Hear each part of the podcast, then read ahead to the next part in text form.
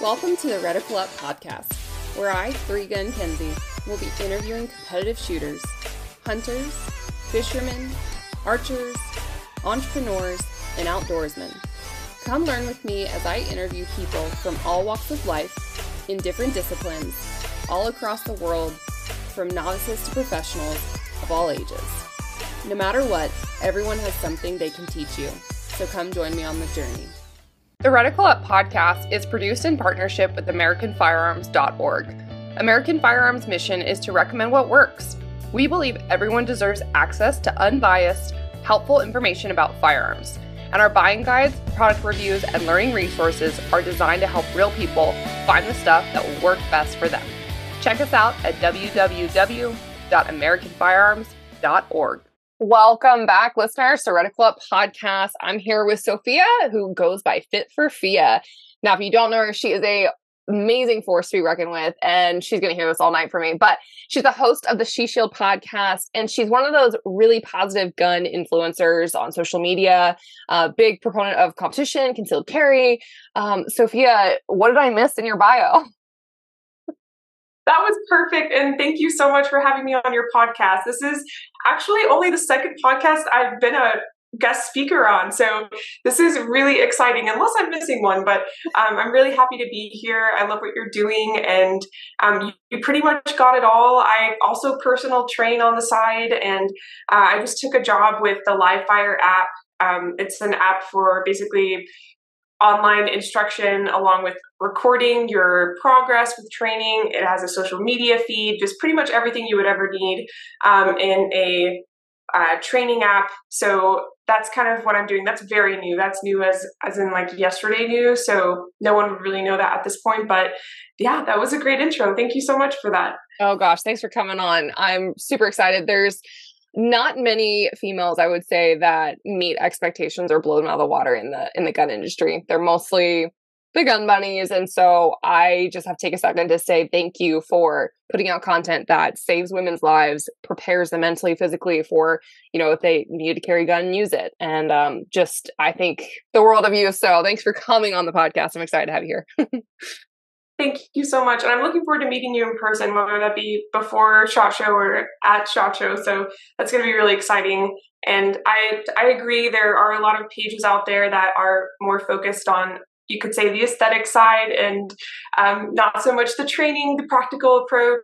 And, you know, sometimes that's because those influencers don't know about what training is necessary, but others are kind of there for maybe something else. And sometimes they're honest about that, upfront about that, sometimes they're not. But um, my goal is just to kind of show all sides of it from the hand to hand combat world to the uh, weapons based entanglement, all the way to competition shooting, uh, making myself just a more prepared citizen at the end of the day and inspiring others in the meantime. It's kind of why I'm there. So thank you so much for acknowledging that.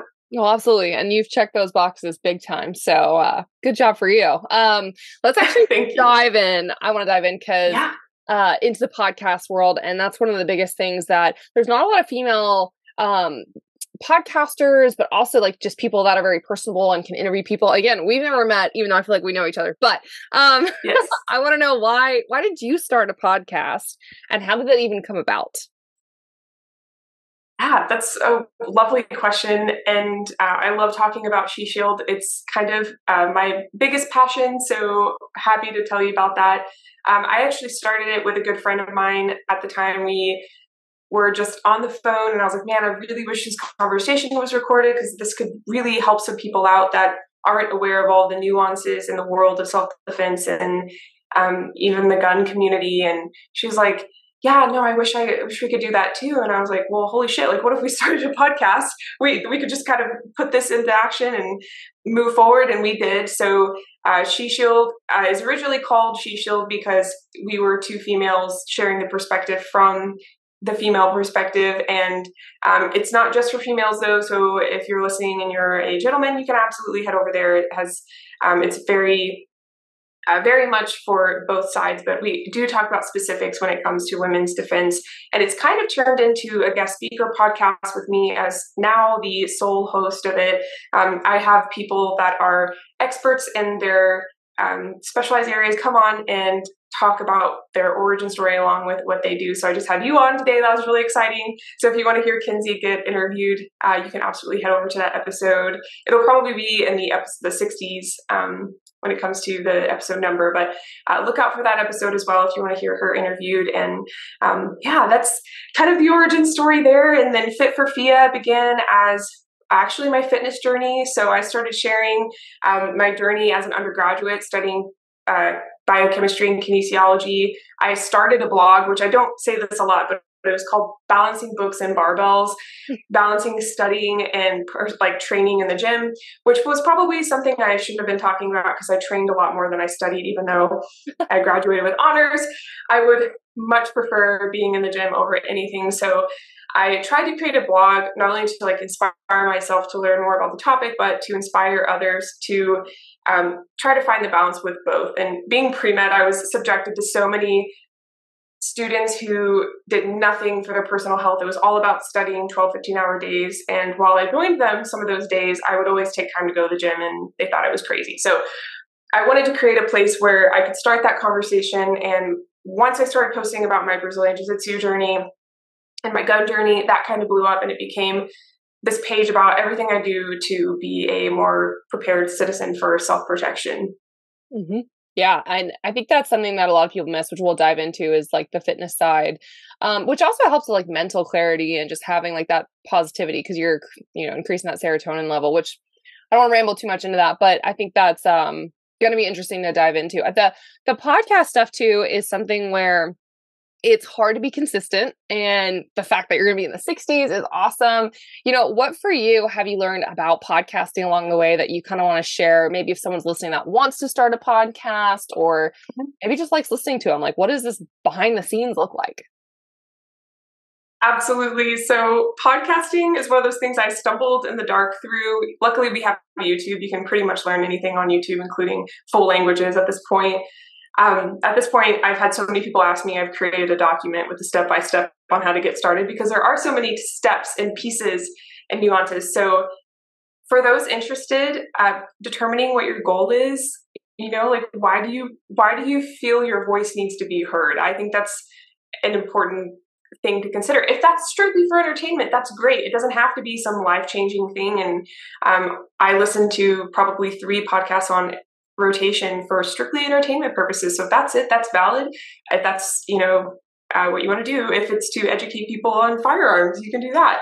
Uh, on competition uh, division specialties, whatnot, what you do, that's all perfect. So determine your purpose and then determine uh, what you can balance with what you're currently doing in your life. If that's, if you work a full time job, you may only be able to uh, let out an episode a month. If you're like Kenzie, you do once a week from the beginning. So um, that's really, uh, I'd say that's the next thing. Determine a reasonable frequency and then stick with that consistency. Um, I've definitely had a few episodes that went out late.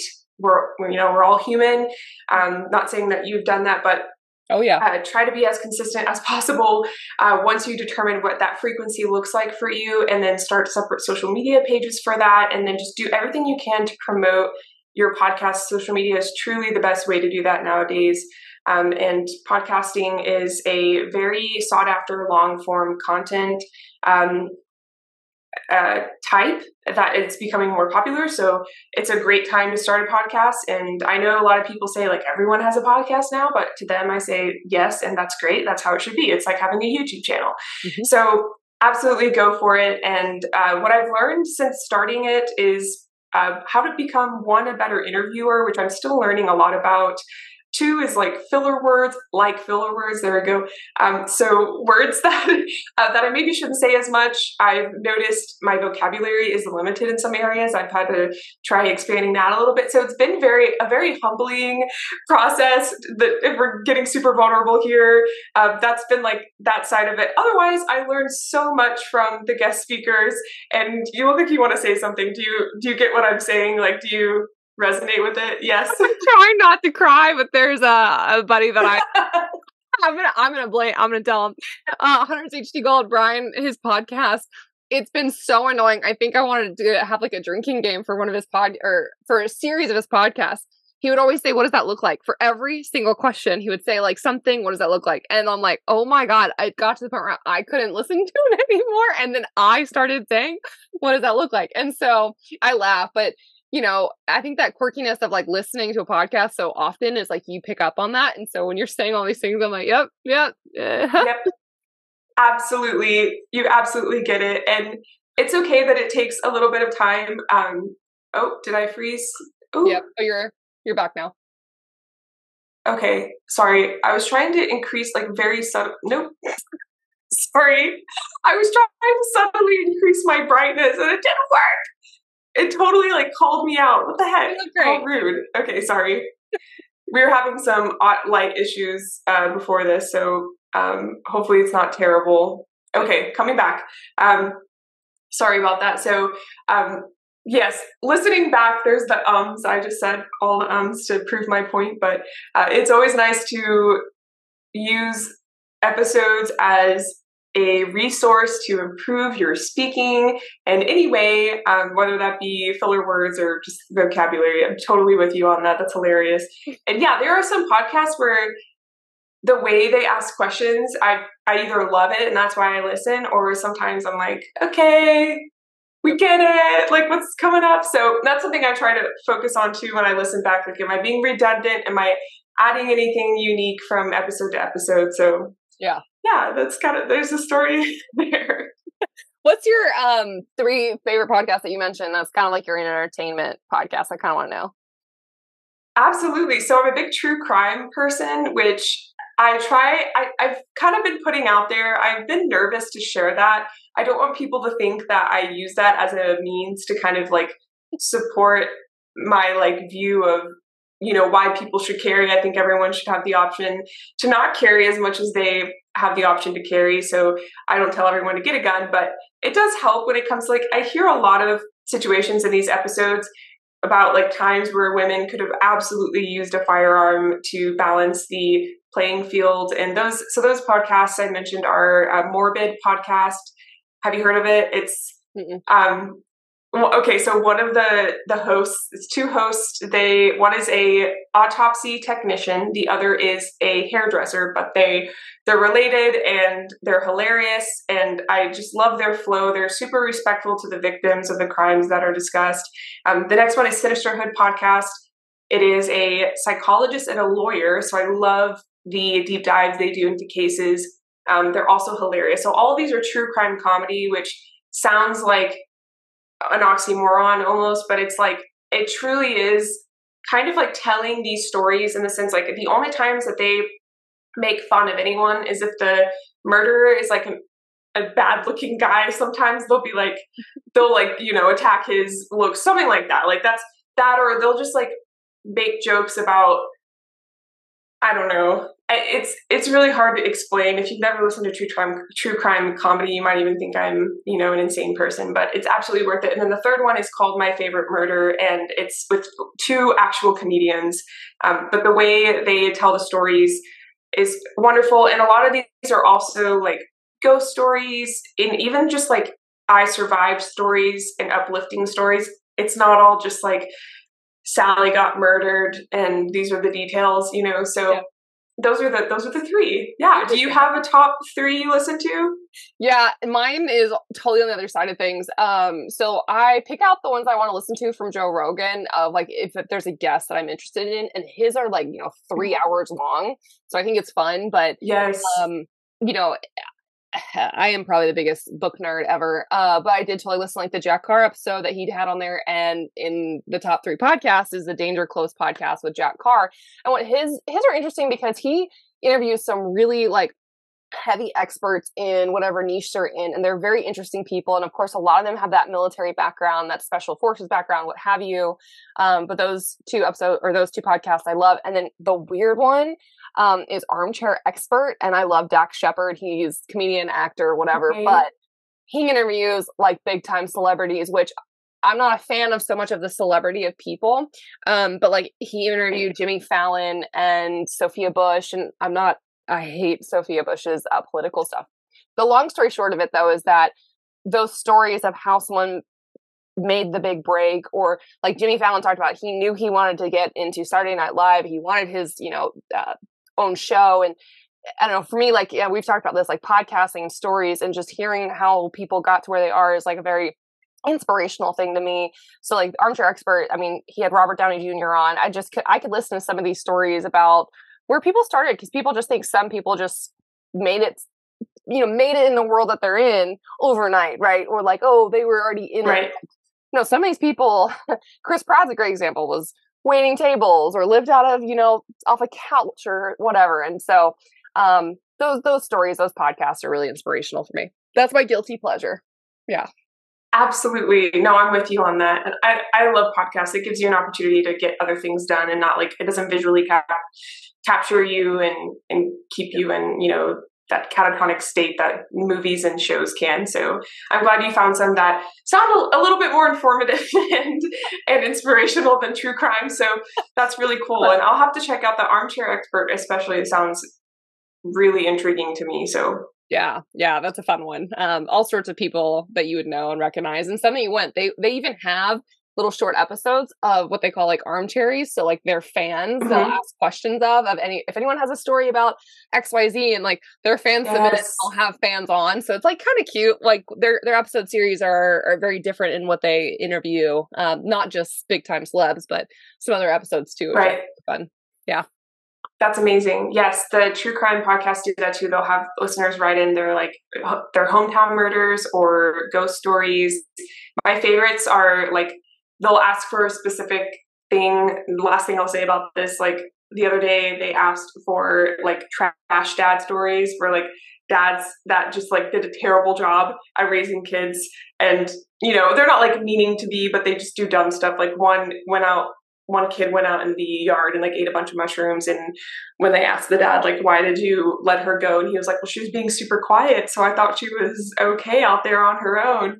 Stuff like that. That's just really funny uplifting not what you would maybe think a true crime podcast has to offer but that's awesome. yeah. Yeah.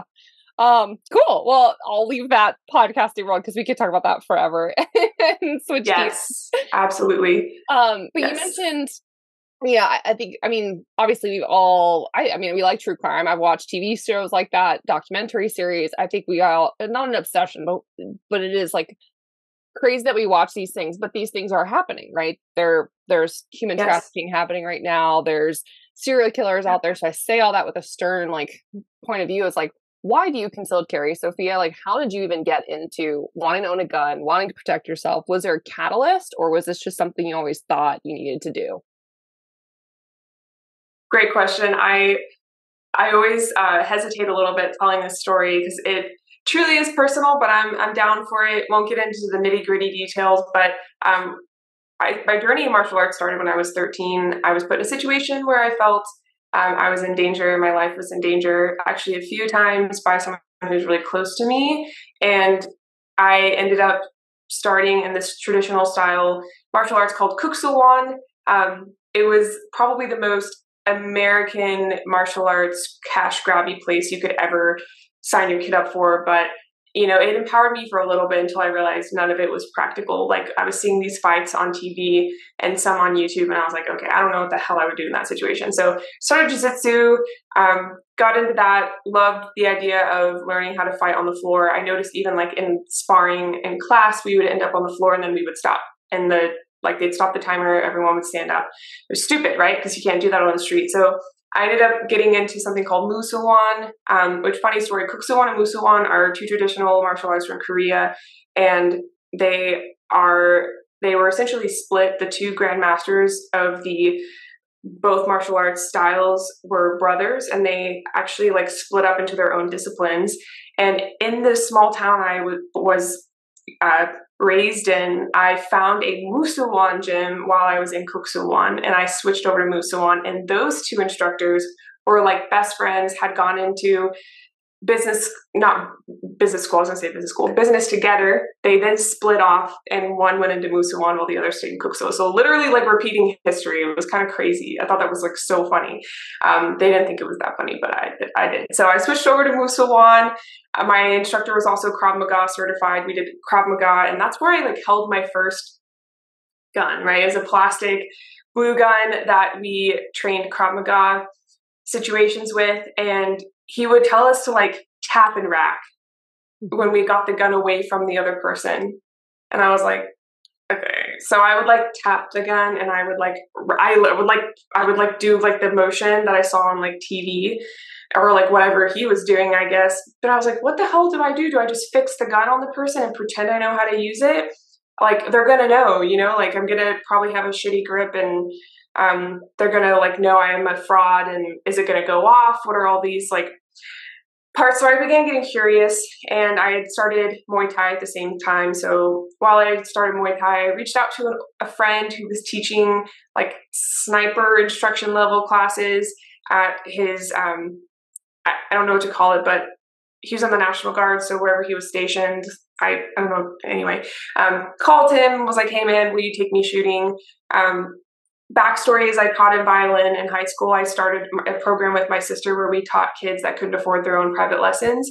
So he was actually one of my previous students because she and I have played violin since we were five. So we were able to like teach high school kids that started when they were like I don't know, 16, you know, and like didn't well not that's that's not right i guess they started in junior high so whatever that is but anyway we started that program and uh, he was a good friend. He said call me if you need anything. So i called him and was like teach me how to shoot. And he did. So i ended up getting curious about concealed carry bought my first little holster um, realized how uncomfortable it really was and how uh, the only thing i'd conceal in was like jeans and a t-shirt.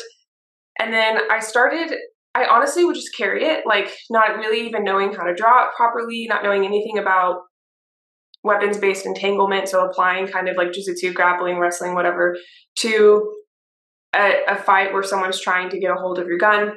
Uh, I didn't know anything about marksmanship. I mean, I was a very, very new to the point where when I signed up for my concealed carry licensure course, I freaked out because I wasn't sure if I'd pass the qual. So once I got my license, I shared that on social media. I shared my first gun, which is a Glock 43X. I still carry it.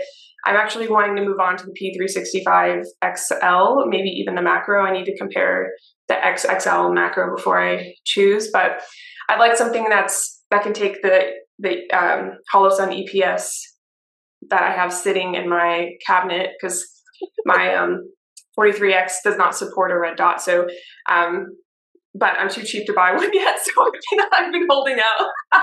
Not too cheap, just spend money on like other things like ammo. So moving on. So trying to like give this to you as quickly as possible. And then I um, started like reaching out on social media to a bunch of other creators.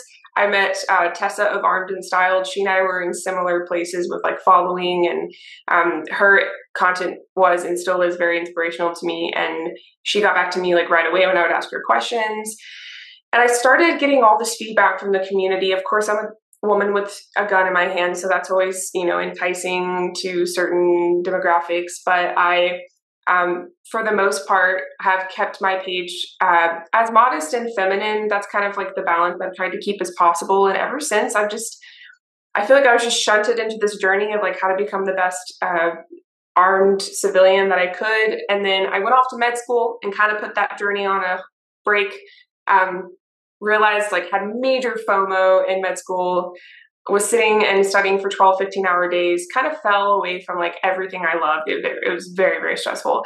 And um, I got to a point where I just called my family one day and I was like, I don't know if I can do this anymore. Like, I, I think I'm going to transition out. There's so much I want to do in the world of firearms and women's safety. And I, I think that's what I was really meant for. And I did it. I like, I literally just emailed my one of my like I don't know med school director people and was like, "Hi, I will be returning in the spring. Sorry." I like wrote my study group and I was like, "Sorry guys, I won't be coming back." And I went into a master's program for um, kinesiology, exercise science, and started doing that while building back up my social media. And um, now I like we basically i finished my master's didn't even go to my graduation graduated but didn't go to the ceremony excuse me. Um, i need to stop saying i didn't go to my graduation because it sounds like i didn't get my master's. I can't i have said that to so many people now that i think about it. Anyway i didn't go to my ceremony and then i moved across the state renovated a house got married um, and now i'm here just accepted a new job with live fire app. So that's where we're at. That's the that's the full update.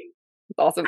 Um, no, I wanted to hear, hear all that and learn all of that because it sounds to me like I think that the bare minimum, I'm impressed that you just carried a gun, period. I know that's not what we want as instructors, right? We want people that know how to shoot them, how to draw, who practices dry fire and live fire. But at the very bare minimum, having a tool that makes you equal to men or equal to someone that's greater than your strength or what have you, it's just, it's a good tool to have. And so, and, and the hardest part too is even people that are trained, people that come through my classes, have taken my permit class, go get their permit and they still don't carry on their body or they don't carry it around in the chamber. And I'm like, I just want to set myself on fire. Like, I don't know how to make this happen.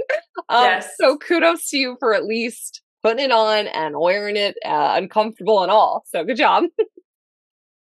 yes, thank you. I totally understand what you mean. I really yep. do. And um, yes. I'm curious too. Do you remember? Maybe you do, maybe you don't do you remember how many variations of holsters you tried, belts you tried, clothing options to get to where you are now? Because I'm curious if it's similar to kind of where I'm at.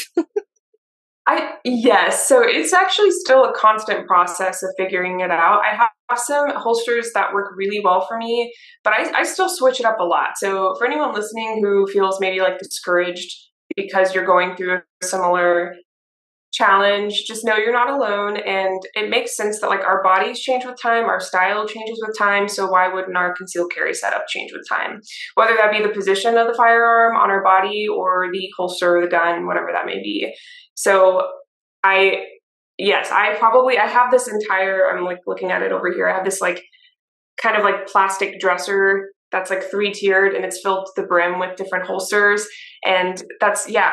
Yep. Yeah and I'm very thankful for the brands that were willing to send me things over the years because I like would have definitely gone broke had I purchased all of these on my own. But I've had the pleasure of working with Standard Co. USA, uh, Tier One, PHLster Holsters is obviously not obviously. I'm sorry that I say that, but may, someone may not know that that's that's my big shtick on my page. And then recently, I've really enjoyed Crossbreed. They came out with their uh, modular waist band, I think, and their mini tuck, and that um, that looked really enticing to me. I actually wrote them, and I was like, "Hey, I I'm not asking you to pay me to post, but would you just send this to me? I'm very interested." So I've been playing around with that. There are a few um, things about it I haven't quite figured out, and it really just depends, kind of on the the outfit and more importantly like the the pants of the outfit and where the hem is it the hem line or just like the belt line falls on me if it's at if it's like low mid high waisted.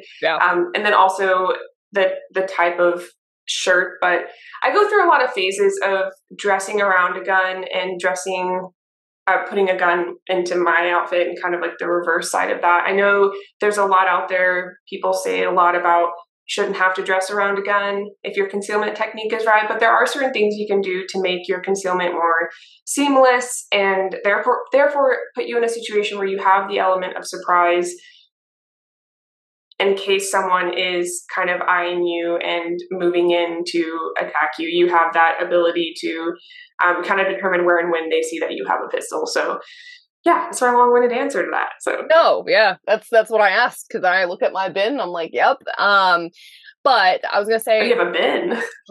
it, well, it's the same thing. It's like they for years been testing, yeah. working with different companies. I mean, I manage social media for two different holster brands now.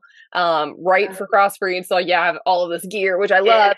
Yeah. And um, the other thing I wanted to talk to you about, uh, still with that, is I have four different guns that I like to either carry or have set up for different carry methods. And so there's the modular holster, there's inside the waistband with clips, there's a backpack carry that I have when I hike. There's so all of that to say, how proficient are you at dry firing and live firing that gun from if you change it up from three o'clock to appendix to in a you know what you call it fanny pack like i know you a little bit and i know your content but how is it important for people listening that if they change even one little thing, whether it's an optic, a holster, different bag, if they're going to do like off body, how important is it for them to train with that setup? Absolutely. That's a great question. It's incredibly important. It's it's one of those things it comes with the the trade. Um I feel like it's kind of hard to tell people what they should and shouldn't do because I think people kind of already have decided where they're at with the effort and the finances that they're willing to put towards training. Um, but I feel like it is. I, I'm in a place where I can say there's no excuse not to train, especially if, like, say, let's start with the first one.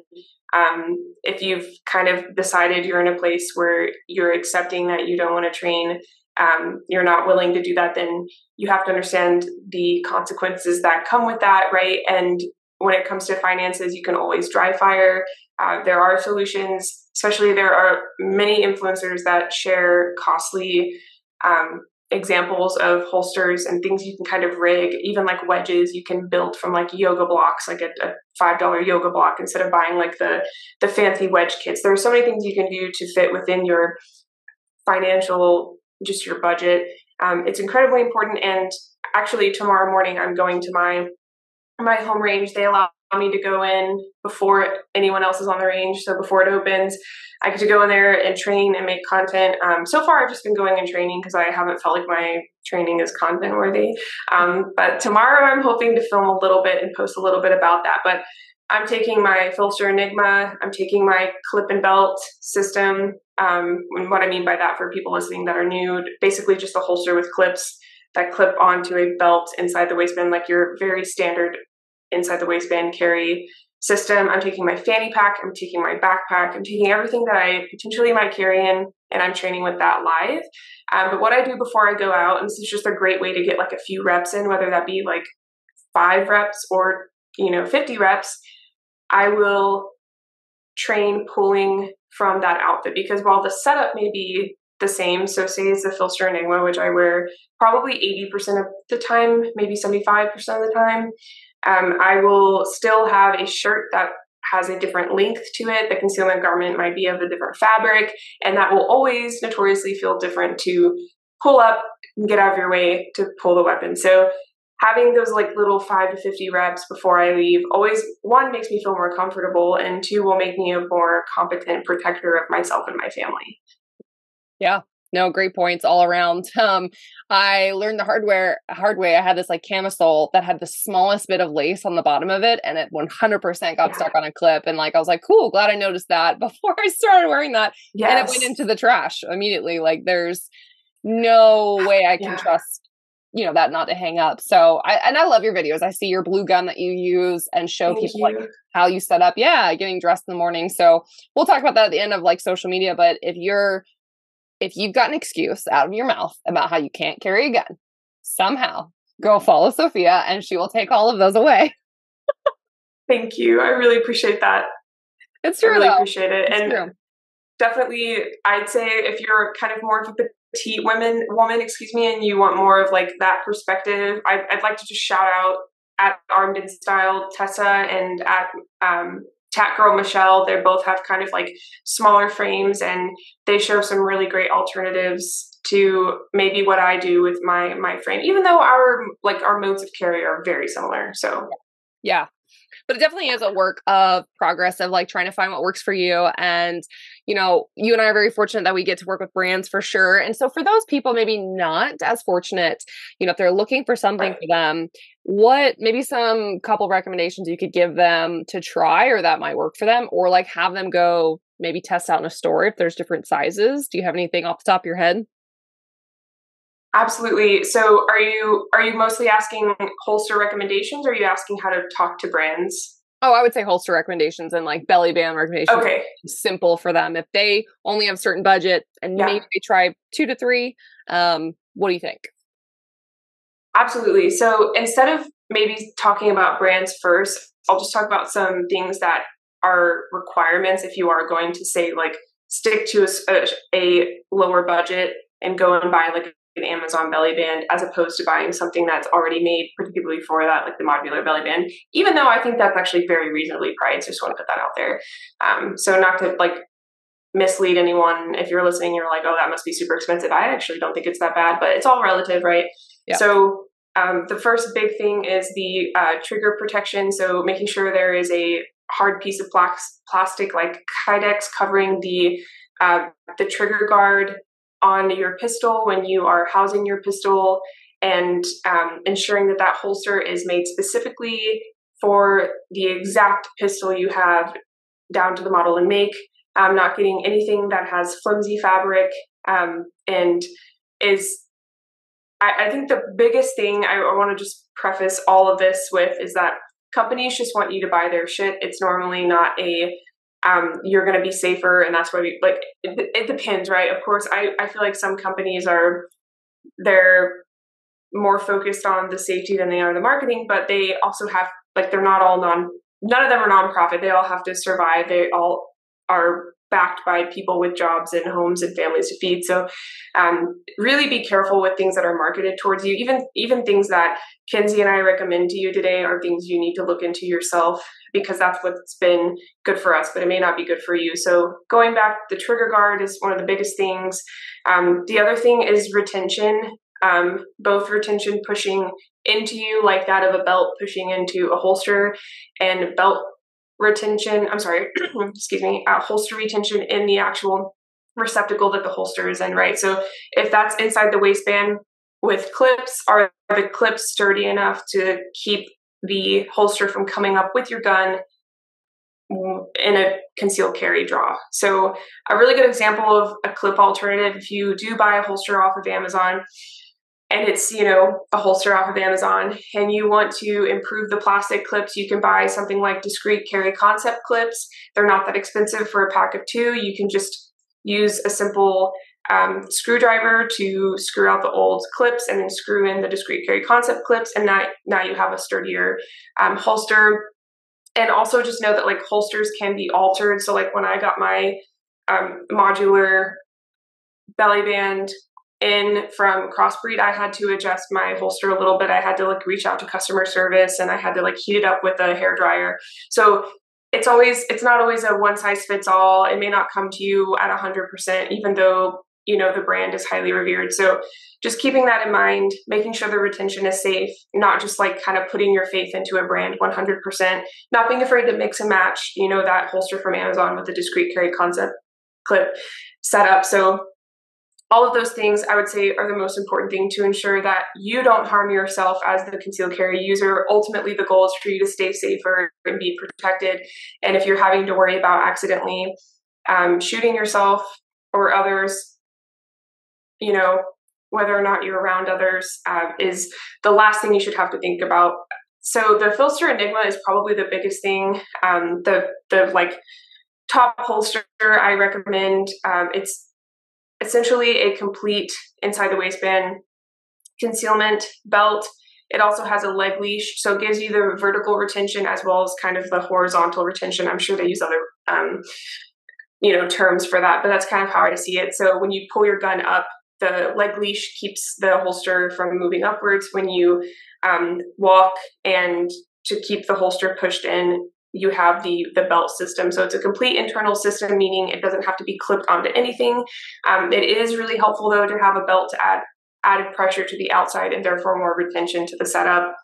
Um, crossbreed makes great holsters. I'm pretty sure they're like everywhere now. I'm, they're at my home range i know and um, they have excellent customer service for questions but their any of their holsters are are great. Of course make sure it works for you and test it out is probably the biggest thing I would say. Um, I'll talk about that in a second, but I do want to just shout out if you're interested in outside the waistband holsters, Upper Hand Holsters is like my favorite brand. Um, what they do is they they make their holsters very contoured to your body, so it really helps with concealability. If that's something you want to do, I've been working with them since I started concealing, and I they're my go-to for anything outside the waistband. I don't even like I don't honestly haven't um, even like wanted to work with any other brand when it comes to outside the waistband, um, except for you know competition shooting stuff. But um, another one is Standard Co. USA. Um, they're great, and uh, I know now you can even order some of their holsters with discreet carry concept clips or UltiClips, like on the holster when it comes in. So Tier One does that as well. So all those brands are great. Um, they have good reputations in the industry. Sorry, I'm gonna drink of water. You're good. You're good. While she's doing that, I was gonna say the biggest thing that stood out to me is all of this is you do have to find what works for you. Like I don't care if we're telling you what we carry, what holsters we use, what gun we use, what optics. It doesn't matter. So we're just telling you options and things to look at. But at the end of the day, it has to be fit for you, work for you. You have to love it, be comfortable with it because you do need to carry it every day. So these are all good points. Just use them as recommendations and starting points and then figure out if it'll work for you. Absolutely. Yes. That was great. That was very, well said. And um, when it comes to testing retention, obviously, like there's a simple shake test. You can put your blue gun or you completely unloaded, check twice, unloaded gun in uh, your holster and just literally see if it'll shake out. That's pretty good. Um, I like to go somewhere with like jujitsu mats and just a soft flooring or even like in my living room with the, the carpet and test out the retention of a holster doing things like bridges bridging up on the wall like doing like back rolls on the floor kind of like the jiu-jitsu back roll and seeing if the holster shifts on me or if the gun falls out or anything like that. And of course like training weapons based entanglement with your setup.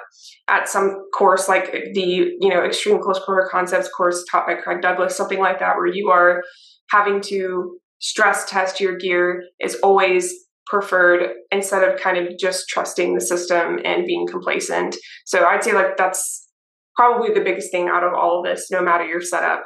Yep. Yep. Um, and how much has like the competition world kind of solidified maybe some of your like gear choices or the retention that you're talking about? Like how have you been able to kind of test these out in different scenarios, especially well, we don't run as much with guns unless you're a three gunner like I am, where we run with pistols holstered. But you know, how much is that a test of all of that? Great question. So that's actually something I'm still discovering. For full transparency, I've only shot six matches. I have an outside the waistband setup through Black Scorpion. I don't work with them. I just uh, they're they're very fairly priced and they're on Amazon. So I just ordered it and actually ended up having to buy three belts because I couldn't get my freaking size right.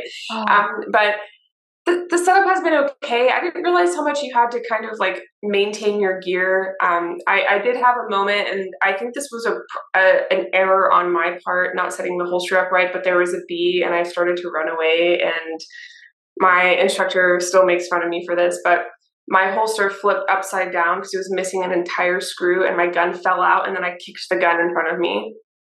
And thank God I wasn't loaded, which like now when I step off the line, I have my unload my gun. I just get to a point where I'm like, I'm, I don't want that to ever happen again. I was lucky that that was the case.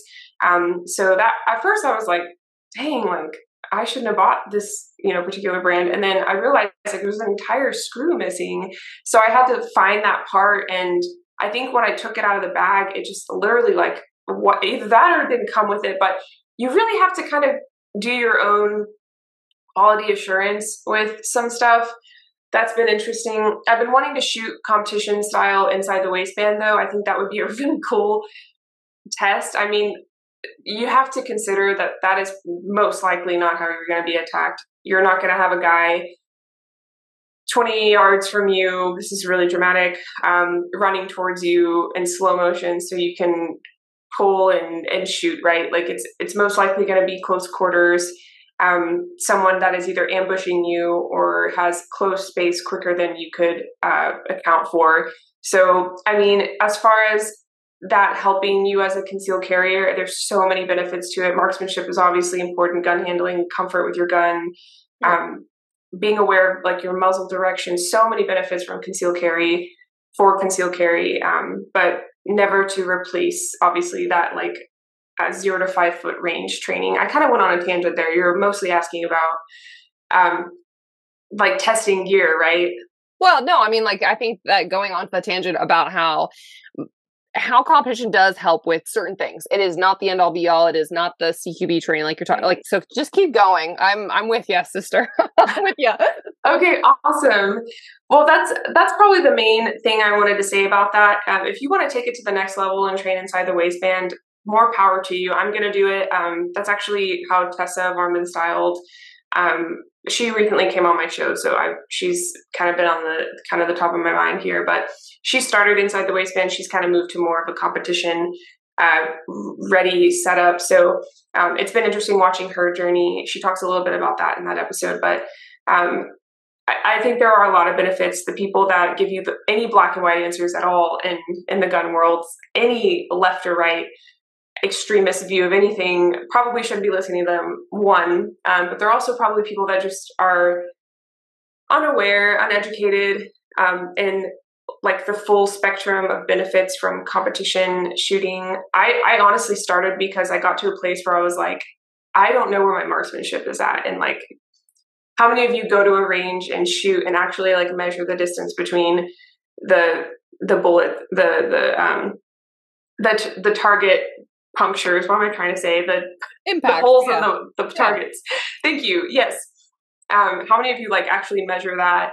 take pictures, compare, right? So competition gives you that outlet to go show up, shoot, and then see your scores like almost the same day and compare your progress and also just meet so many amazing people which i know you and i talked about that a little bit that's one of the things reasons you do it so i know you get that kenzie um, has it helped you in any way as a concealed carrier yeah, so I did um I'll say this to preface that is I went to Gunsight this year and yeah. did a class and learned um not learn well I did learn, but I I knew the differences kind of between like competition and like the CQB and the tactical and defensive stuff, but I learned how much my competition side has allowed me to not think about getting a gun out gun out and up quickly. So for me, like I do dry fire and I live fire with inside the waistband, appendix, and all of that. And so even though we were shooting a different gun that I'm not used to, it's like the mechanics were there. Okay, like you hear beep or you see the target, they have the turners at Gunsight. So you see that reaction. And nice.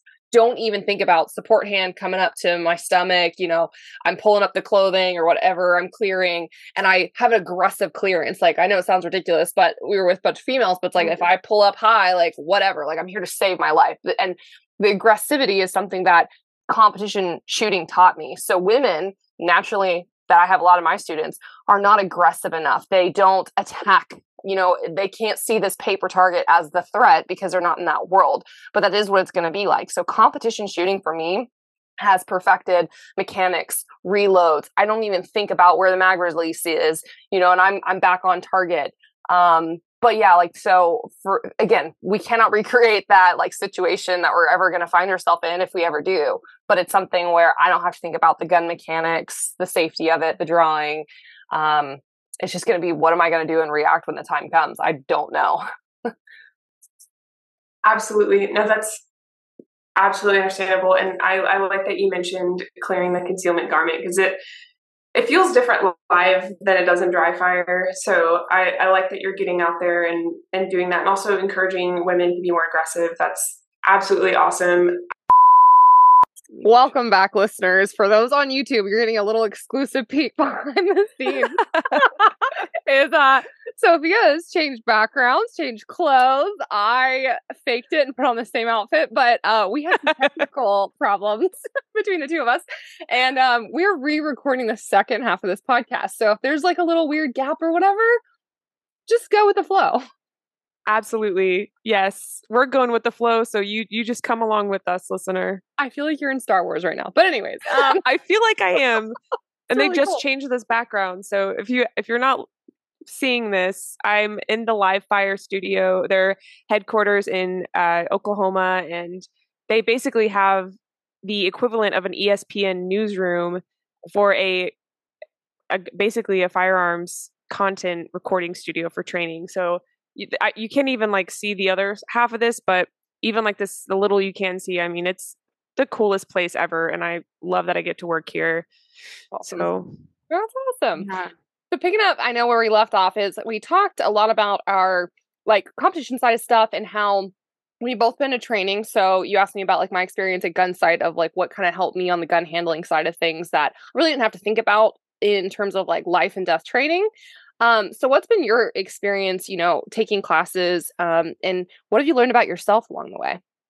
Ooh, loaded. okay, so I'll start with my experience with kind of like combatives.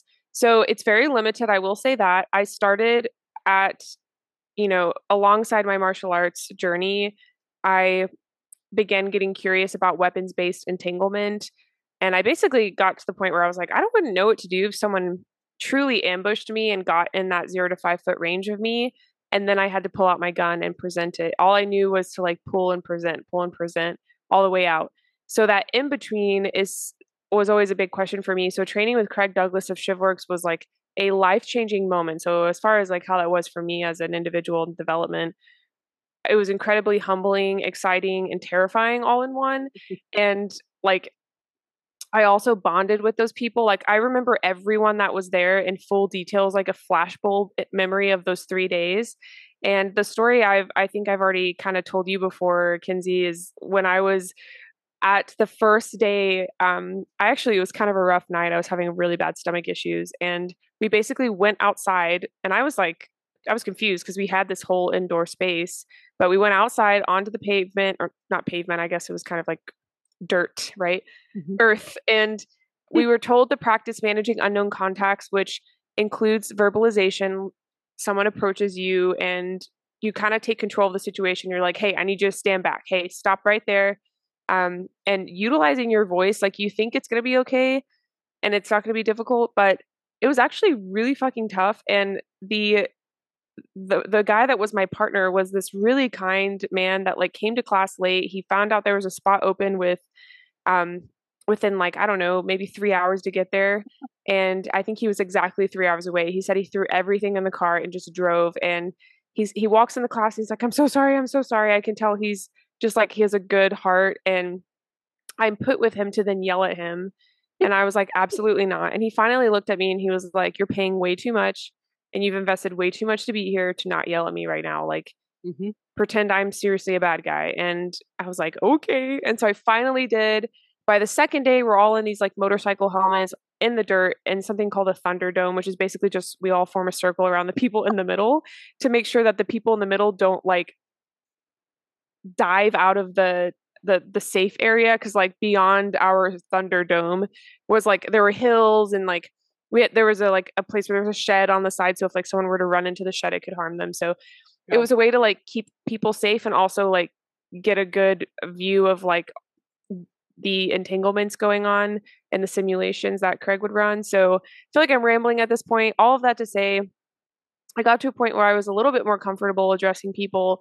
And then by the time I had to get physical and fight someone in a motorcycle helmet in the Oklahoma summer heat with a pistol in my hand, uh, that actually shot like practice rounds, not practice rounds, excuse me, simulation, um, simulation rounds. Thank you. Yeah, so basically like paintball rounds. Yeah, yep. and uh, once I got to that, I felt pretty comfortable and maybe even felt confident, but again, incredibly humbled.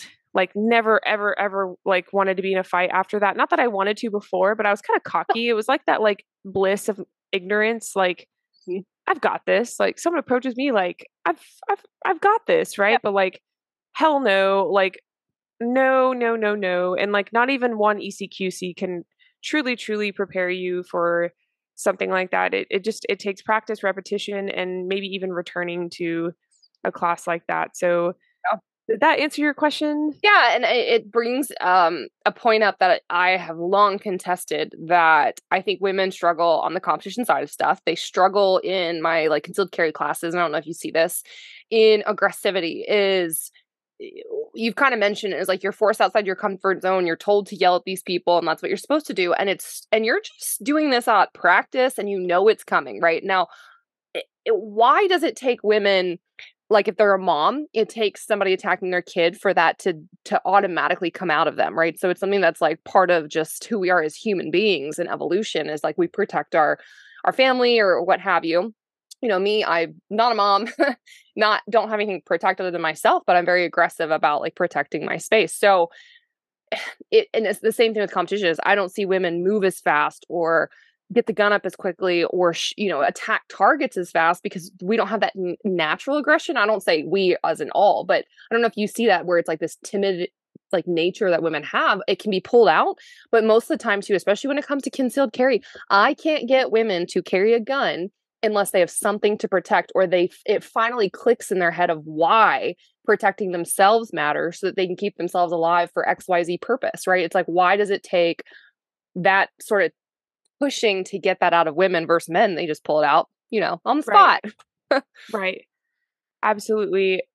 I think a lot of it is that we have a hard time, I think, just as a species, learning from other people's experiences. And the classic example is like growing up, my mom would tell me all about her crazy, you know, like ex boyfriends and you know, learn from me. But she would always tell me, but if you learn yourself, that's okay because experience, while it's a crappy teacher, is sometimes the best teacher. And so that's why courses like that made from Craig Douglas, those made from Craig Douglas, are so um, kind of like just forward thinking because he's simulating experience and what he's trying to do is eliminate the factor of experience having having to be your only teacher and um because experience for people like police officers is like getting shot you know? It's it's there's death on the table there's like other people's serious bodily injury on the table. So simulating that and turning it into something that people can practice beforehand is just transcendent to the world of safety and that's why it's so important to find people like that and train with them if you can. I mean there is a financial uh, commitment there's a time commitment if you have kids you know there's i'm not saying i'm not in, ignorant to the idea that everyone everywhere can go right. um, but if you can seize that opportunity and you're exactly right we do have trouble finding our voices. I think we are pr- prided is that the, is that a word Ah, we'll we'll You're make prided? it one. They're gonna hate us. We'll make it one. If it's not, right, right. hey, it is now. we are told from a young age, especially as girls, to like value our like almost like quiet and feminine nature, that like nurturing, loving nature. And men are encouraged to like harbor that aggressive nature that's you know they're put into sports like football and and wrestling to almost like bring that out in them. And so when we're put in a role where our life depends on using our voice, it, no wonder we're so quiet. And um, some, uh, I, let me just say, there were a lot of men at that course that had trouble yelling at me, and it could have been because I was a female, but like I looked around too, and like even men against men, like especially the guy I was working with. And we don't, we haven't kept in touch. I honestly couldn't, I couldn't tell you his name. I know exactly what it looks like if I saw him again. But uh, he was shaking, like yeah. he was yelling at me, but he was like straight up shaking. And I remember being like, oh, cool. Like I'm not the only one. And it's not just women. So yeah. Yeah. I just see more of that, I would say, on the timid scale or the non aggressive. When you're telling someone, like a, in a male perspective normally like they just pick it up and i i mean that's been my experience with like the teaching of the classes especially with couples is like i almost have to separate them be like listen like i have one day with you i have eight hours with you to train you on what you need to know and remember and do if you ever use this. And it could be the last and the only firearms training that they ever get. That's one of the frustrations i have is where are the lifelong learners? I again financial burden, time aspect, but I think personal safety should be a priority in some capacity. It doesn't have to be gun related. could be what you do with martial arts and that that stuff. But yeah, I don't I don't know why it takes longer. Yep, absolutely. I think it's just changing what societal norms have taught us from a young age. And I think that narrative is changing a little bit like yeah. in present day. So maybe we can outrun a little bit of that at some point. But until then, practice is our best friend and simulated experience is an ally. So, yeah. Yeah. Now I know uh, we talked about you starting with Live Fire app. I'm actually curious because you're in the yes. studio now, behind you, like, there. Um, what's been your first like couple days uh, working there, and what have you learned that you need to yeah. work on now? Oh my gosh! Well, first of all, this is I'm gonna use a total like Gen Z word. This is the dopest job ever. I like just a few days in and I truly I couldn't be more excited to be here. So for those of you that don't know, Live Fire is an app that is essentially transcending online training, making it available to anyone anywhere with instructors like Mike Seeklander and uh, more to come that are going to basically be able to upload their courses to Live Fire and you can pay a subscription to have access to all of these courses from anywhere in any and also like as much training as you want when um you know that training can be so expensive and also like very far from you so it's really just bringing training to everyone and also creating a community for gun lovers because we are being shunted into the oblivion on meta mm-hmm. um excuse my like weird language it's later in the day i'm a little tired but um so i'm just like throwing these weird words out there but we we're like being put it's almost like they're trying to get rid of us like they want us off their apps is that is what it feels like? And i mean i'm not going anywhere i hope we're not all going anywhere but Live Fire is fighting that by creating their own social media platform in the app that you can also translate over to instagram and vice versa. You can uh, you can repurpose content all of that and they're going to have features very similar to that of like facebook groups as well. So the community aspect of it is going to have like everything you like from Instagram and Facebook combined, as well as accountability for training because of that group feature. You can check in with your people if you have goals and you have maybe someone um, like you, Kenzie, if you wanted to start a group of like dry fire with for three gun, you could do that and check in with the people that follow. Um, you'll have that availability or opportunity in the app and lastly, they have things like a shot timer and a logbook in the app for you so that you can train anywhere and like personally. So like my husband is a paramedic. He sleeps at sleeps during the day. I have to dry fire during the day when I do dry fire. I'm working on that. I shouldn't I shouldn't do that.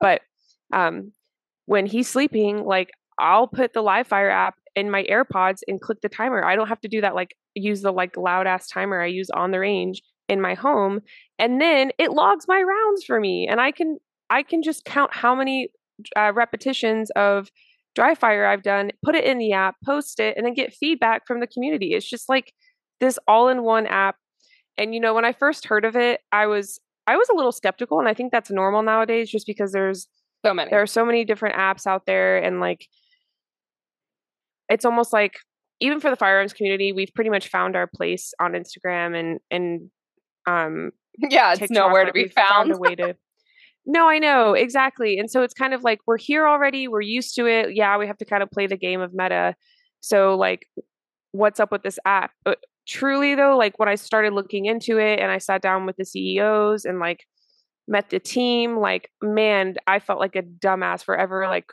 ever questioning it and like i i just truly think it's going to change change the tone. Um, and there are some really cool things coming out that I can't release yet. But if you follow them on Instagram, uh, they will. I'll be posting because that's my job with them. Um, all those updates awesome. soon. So there's my long-winded answer. No, that's great. Is something you think you'll look into? Yeah, absolutely. I mean, yeah, my accountability is like I tell people this is like I know my accountability to myself is like not where it should be, and it's never going to be where while I'm doing what I want to do right now. Like, right? Okay. But having the community um there's the other one ballistic bos like boss but the um the gals created this do you know Marcee i don't i feel like i'd remember that name she's created an online community. So yeah, so I say all this, this long-winded answer is that these apps are the ones that I actually want to be on. So Live Fire app sounds awesome. Um, her, she's created a female community on an app and she puts in like questions every month and people can converse and have their own conversations. But then she does challenges. So like July, she had a challenge about draw, reload, shoot one, and go show your target, be in the alpha or score the targets and had different levels of shooters. So like beginners could do it um, you know, intermediate shooters and experts. And then she pulled the winners with the fastest times in those different categories and like gave out prizes. Mm-hmm. So she has sponsors, yeah, and they do live sessions with um, different companies to tell them about holsters gear, to tell them about firearms or what have you. So she's created this. This is new. Um, that's why like it's still growing. And I'm excited because it's something that like I've been in there, given feedback, answered some questions, um, gotten involved in that way. And so those are the the apps that I'm interested in, especially again the accountability check right it's like i probably yes. do the dry fire i need to and that's okay but if i can go in there and be like all right i'm sucking at xyz what's wrong with my draw what's wrong with the reload like let's pick this apart so i think just yeah. contributing to and giving back to like i'm not an expert shooter i would say but i'm i'm an expert in like experience i would say shooting so far gotcha. so yes. like having an app that i can give back to is something i'm interested to oh my gosh yes and actually that's that sounds almost exactly like something we're coming out with this week. So I think uh, is she on her is she on uh, Instagram? Is that where she does that? Yeah, so she has a page set up for the women's ballistic BOS, and then um, Marcee's on there as well. She shoots a sig. She just started diving into competition shooting. She was at Shot Show. I'm. I t- this is an ad for Marcy, but I'm so excited because I just right? adore her. Um, What's her got, handle? Um. Oh God, why don't I have that memorized? Sorry, I want to look her up while we're chatting. So her name is spelled M A R C E E. Um. Let me make sure I have the Instagram handle right. Yep, Marcee and then dot M A E. Yeah, I have that right. I always remember how to spell her first name, but I always forget what the dot MAE is. But um, so she's created that. She's working with some companies and growing that platform. And she uses, I think it's called Mighty is the app. So it's not like their own app, but you can build little communities within that app. Um, yeah, absolutely. So I think the more I say all this, and I'm just going to leave this in here, honestly, but I say all this stuff Yeah. because the apps that are creating content that are giving value, that have the technology aspect behind it as well, are very helpful for our community. Because I was just having this conversation the other day. I already saw your post that you are shadow banned. Welcome. I've been there a year. Yes. Join the club. Um, and you're asking people to engage and share and comment, and like that'll that'll help. It's not going to go, unfortunately, very far, I think. And so we as a community are going to Oh, have to start looking backwards and saying, okay, Yeah. we need to start reading newsletters again, reading maybe print magazines or digital magazines. We need to look to the apps that are created on platforms that are not going to suppress them or go, go directly to the websites and read articles that are on there. So we're not losing this every every bit of information we used to collect in social media. It's not going to be there anymore. So I say all that because we do need to create these different platforms for people to go get information from. Absolutely. I man, you're gonna love it.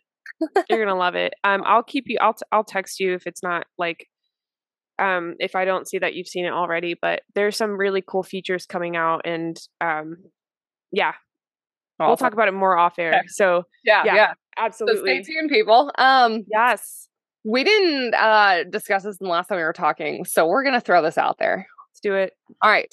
Five years, 10 years, and lifetime. What are Sofia's goals as of right now in this time and space for that? That's so funny. So I always ask my. Did I ask you? I asked you this. Damn it! I asked you this on my podcast. Okay, so you throw it back. Um, I actually love this question. I really do. Um, I joke that it's stressful, but so for those that don't know, I dropped out of med school, and I can't remember if I said this in part one of this episode, but um, I dropped out of medical school. I had originally gone kind of trying to pursue the pursue the dreams of my family. Um, and you know, looking back, there really wasn't any intense pressure. They weren't like, "Do it," or you know, "You'll be unhappy." It was kind of just like, my father is a doctor. He's a great doctor, and working with him really inspired me to look into medicine. When I started getting interested, he was like my number one supporter, and um, now he's my number one supporter for what I'm doing, and that's been a big transition. I won't go into that, but um, you know, before it was to be a primary care physician by the age of like 20, 30, hmm and have my own practice by like 32. So the fact that like not even a year ago I was in med school and now I'm like, this is my third week with live fire, like officially, Yeah. probably like my first true week of like work work. Um, you know, we're just trying to, we were trying to figure out what I'm like doing here the past two weeks. Um, we've gotten that figured out. I'm now like, I love the team. We're almost like already a family. Like they've accepted me 100%. They they know that I they value me and like I'm also about to get to work with Mike Seeklander really closely. So like I'm excited to grow as a shooter myself and an instructor because he's told me that he's willing to be kind of my mentor with instructing. So I really feel like I'm on this like um in like finding Nemo, the like the do you know what I'm talking about? The current, the Australian current. shoved you out. Now you're like, all right, exactly. let's go, I feel like exactly. I actually feel like I'm in the current in like the best way ever. Like before I was just kind of floating in the deep blue. Like what the hell Yeah. am I going to do with my life? Like Yeah. And it was I kept telling myself this is a good place to be. This is a good place to be because I didn't know what the hell I was doing next. I even like had a whole call with you and I was like I think we were going to record and then we ended up talking and I was like.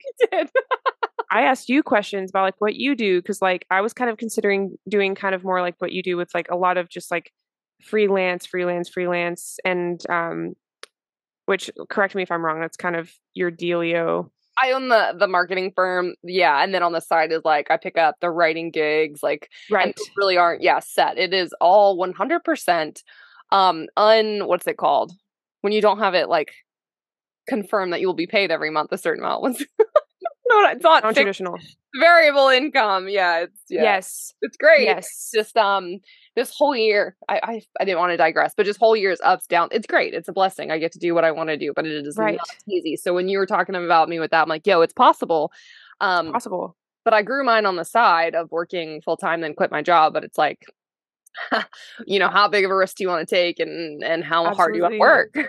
yeah. right yes and i like i that's what i kind of meant like you were talking to me about the freelancing side and um you you pointed out all the the good and the bad and the ugly and um i i thought about it i really thought about it and livefire and i were still talking about me coming in and working with them and i was like i basically was like okay i had like contingency plans but i was like i want to see what livefire is like truly about. I would just want to meet them in person and get like a good idea of their like workflow and if they truly care about firearms training or if this is just like a you know marketing deal and when i showed up i mean it just like everything hit me. I was like oh my god i'm meant to be here. This is it. Yep. and so i guess to answer your question phew, five years from now i would have i will have i will what's wrong with me? I would like to have my niche like i guess better established my page has always been to show all sides of concealed carry, weapons based entanglement, um, a little bit of competition shooting, sprinkle of that, uh, concealment technique, uh, home defense, all that stuff. So I'd like to get to a place where like my page does represent all of that, but that I can be kind of an an expert on one of those subject matters to just truly teach and lean into that. See whichever one of those kind of niches is lacking representation from a female and instruction from a female or just in general and i'm i'm hoping by then i have some type of course where i can show what i've learned in that time. I'd like to train with so many people. I have a long list of people i want to travel and train with and livefire is really supportive of that. So i i'm just excited to grow as a shooter as a prepared citizen and um, i'm excited for she shield to become a, a, staple in people's like weekly um kind of like car rides and and education all in one and um i i don't see that ever stopping. I might cut back on the amount of episodes a month just to like just depending i don't know but I, I that would not be ideal but i don't know why i put that in there but and then man 10 years is a It goes by fast. i'd like to have a family at some point. Yeah. And uh, you know, that's not even something I want to think about right now. But um, I'll probably have to throw a family in there. So that's you, that's man, that's what I got for you. I'm I'm really wanting to take live fire to the next level with outreach and engagement, and um, just have this like really great flow uh, and team of like people that help me create content. I'd like to get to where this is the last thing I'll say. I'd like to get to where like I'm truly just like the the subject of uh the recording or the voice of the recording and then everyone does the editing and posting for me because that part is just so at the end of the day it can be a lot and um i want to get to a point where i have i do have a team and it's almost like semi semi automated process of getting content out to the public. 'Cause nowadays it's like hit or miss with who sees your shit online so it's like can't fixate too much on one thing so i'm kind of starting to build that team already now so long-winded answer i'm sorry i wish i would have thought about that more i should have known you were going to throw it back at me because i don't even think we talked about you asking me that i can't remember so Just Yeah. in there, sprinkled in there. Um, woohoo and uh, one more thing while I have you, because I, I didn't want to miss this opportunity. So, um, depending on when this comes out, but I got to see your post again about your weekend shoot with Tat Girl Michelle in Yeah. some really gross weather, um, meeting Yes. extra, extra hot. And I didn't want to laugh. It's not a laugh at you, it's laughing because I've been there. And uh, yeah not that you don't know, but it's like you know now, or at least know better, is like how much hydration, how much like caloric surplus, how much like sleep, and like everything involved in just. And you were there for a one day match, right? It was local. yes it was just one Well, I say just one, but it's still hot. So, and I shoot these all over the country with two day and three day events and a lot of multi gun for sure and some USPSA and, and what, and even PRS two day matches. And it doesn't sound like PRS does much, but guys, I walked like 10 miles the last two day match and each day, and you're carrying a Mm. 35 pound rifle, a 25 pound, if not more, backpack. The the support bag alone is 15 pounds. And Yeah.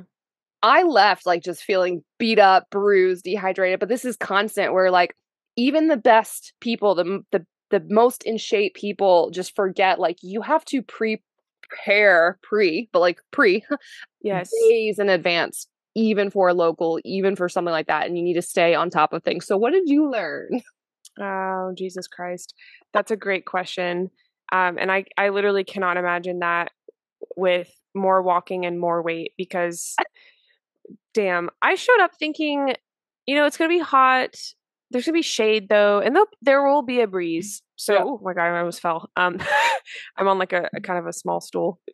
Um, anyway, not really helping my case here, but yeah, I, I really thought I was like, I got this. I'm, I'm just going to go in the, go in the shade, enjoy the breeze. It's going to be okay. I brought like half a gallon of water, like not even a whole gallon.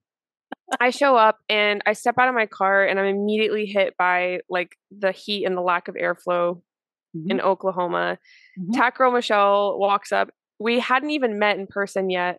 And we didn't even like hug each other or even say anything. We just looked at each other and we are like, oh my God, it's so hot. Like we just couldn't. and then I was like, oh, hi, like nice to officially meet you. But we were both on the same page. We were just, we were almost stunned. And, you know, she's, uh, I won't, I was going to say something, but actually that's her personal information. But um, she, what, my point is, she was having a lot more trouble that day than me for other reasons. But um, she was, she came more prepared and she was still as hot as me. Um, she had this little cart that she rigged. It was a stroller, and then she put her, and I'm sure you have something like it. And she put a PVC pipe to have an umbrella.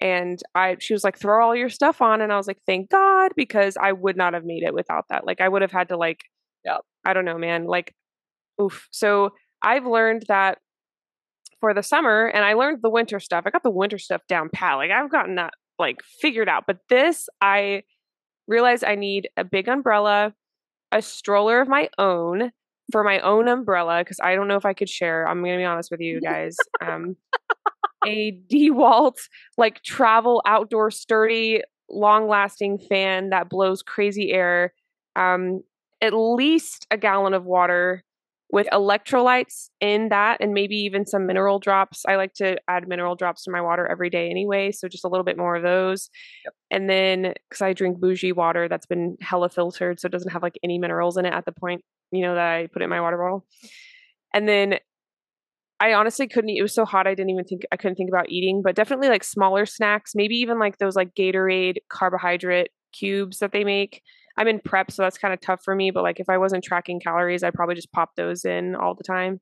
And then um I would say the biggest thing is an ice chest for your cooling rags and then just throw like 10 cooling rags in there and switch them out. I kept having to like use my water with ice in it that had already melted to pour onto my cooling rag.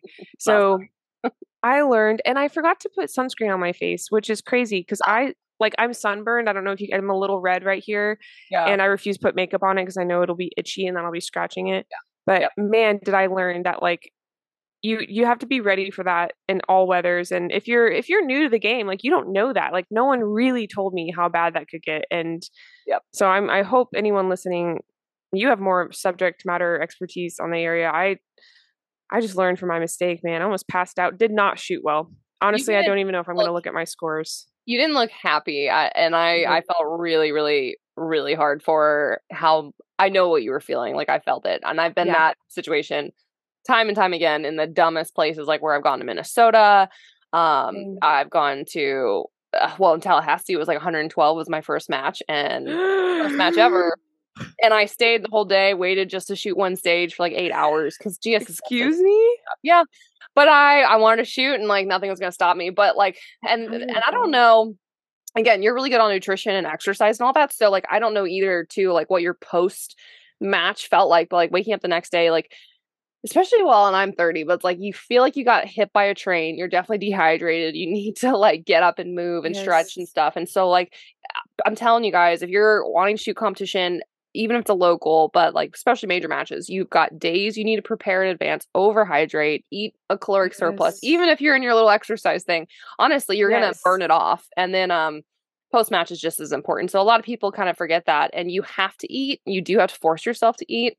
And again, small snacks, energetic stuff. I do have the Gatorade like chews, the waffle snack thingies. Ah, yes. Mm-hmm. And then like good. first form meat sticks. I mean, you have to think about yes. the small stuff that you, and even if you don't, you're not hungry, like you need to be eaten because it, it absolutely, yeah, absolutely. And as far as like fitness goes, that that was all exactly right. Like you're almost training for a marathon, yeah. so like carb loading in a way, and because you won't want to eat when it is when you're there. So like mm. being at a place where like you have a little bit of like energy stored, and then you can kind of like small doses with things like the the meat sticks or the um like crackers or like you said the the chewy Gatorade thingies. That's absolutely true. Hydration occurs before.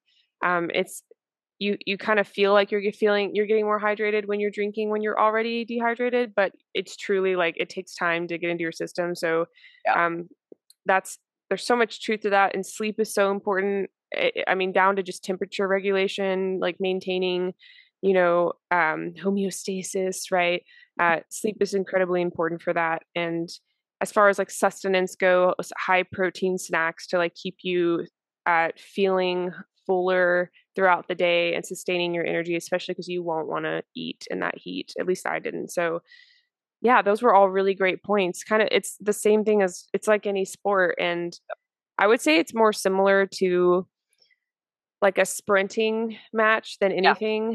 Yeah. And yeah. they have to, sprinters prep in a very similar, if not identical fashion to endurance trainers other than the caloric surplus, like you mentioned, that would probably be the biggest difference. Yeah. Um, and, and of course, the way they train. Make sure yes. you eat pickles. Pickles for life. Okay, absolutely. Yeah, because of the salt. Yeah, no, I love pickles, but seriously, yeah, runners and people that cramp up, they drink the pickle juice, but that just salt really? helps you get hydrated more, but then the pickles yeah. are, are better for it. It's not great for you because the sodium's high. Right, right. Pickles do the trick in really extreme heat. So, um, absolutely. And I have to ask too, I know it was tough, know it was hard, but what was it like getting to hang out and shoot with Tech Girl Michelle? Yeah. I, it was lovely. She's incredible. She's kind and funny, high energy, encouraging, and uh, you know, she makes a friend out of everyone she meets. So yeah. meeting her in person after talking with her for so long is great. We originally were connected via Walther, mm-hmm. uh, but we hadn't met in person and um, i'm probably like three times her size and so our pictures we took are hilarious um, we're so different proportionally i'm a very tall woman and um, uh, i'm not sure of her exact height but she she's a bit small she's very muscular and her personality is very big so like I never felt like she was as small as our yeah. pictures showed, but like if you go and see the cover photo on my page, the size disparity is huge. It's hilarious. So um, that was kind of that was amusing and um, otherwise we actually had a like a range mom and dad there was this couple that like took care of us the whole time. So we like bonded with them the whole time and they let us use their their fans that they packed for them but they put it on us a few times because we were like just leaning over ridiculous. At one point i borrowed their ice borrowed their ice to just like stick down my shirt because i needed some relief. I needed it. Yeah. That's awesome. That's awesome. It was good. Well, Yes. I know we've had for people listening a part one, a part two. Uh, but is yes. there, is there anything in this podcast that I forgot to mention you wanted to talk about or wanted to leave people with that we haven't talked about?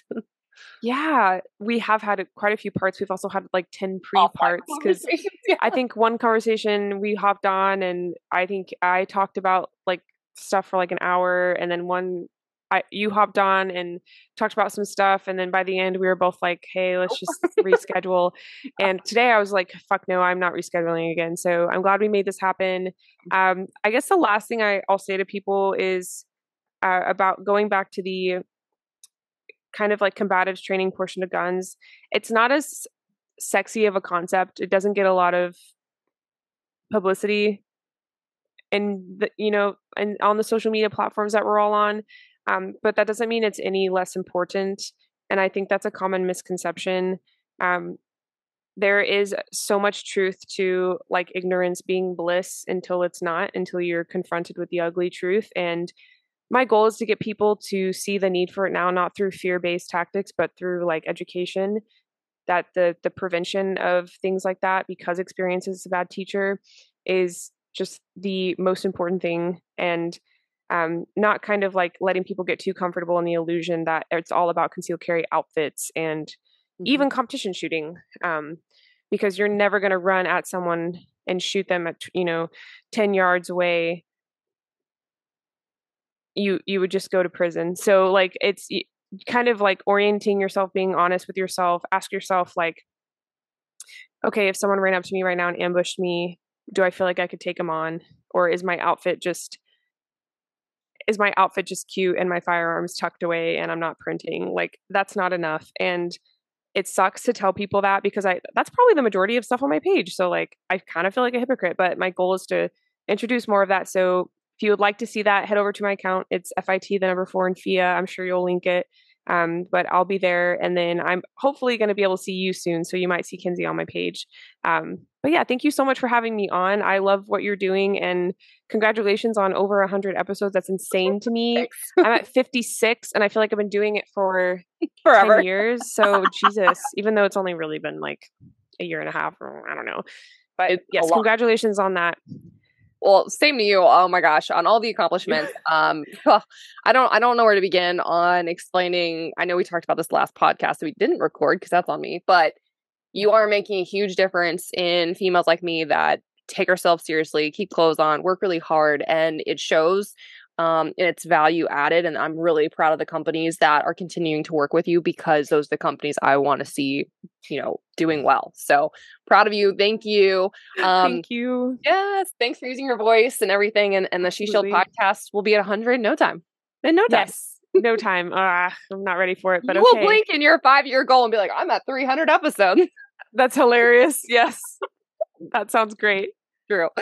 Well, listeners, thank you for tuning in. This was really special to me. Go follow Fit for FIA. Um, and also, uh, we didn't mention it, but do you want to say your um, username for your actual fitness stuff that you do, working with personal tra- as a sure. personal trainer? Absolutely. I'm actually currently not taking on any more clients from okay. right now. That might change by the time someone reaches out, but live fire is going to consume a lot of my time. But if you do want fitness content and you have questions that are fitness specific, um, you can absolutely head over there. It's F I A FIA underscore fitness, F I T N E S S. And then She Shield is at She Shield Pod, like podcast. So thank you. Yeah. All right, listeners, stay tuned and be sure to to listen to the She Shield podcast where I come on Sofia's as well. Um, and be sure to like, subscribe, follow, and do all the things on social media. But thanks for listening and stay tuned next week for an all new episode. Thanks for listening to the Reticle Up podcast. Be sure to subscribe wherever you get your podcasts and on YouTube. Follow along on social media at Reticle Up or 3 Gun Kenzie.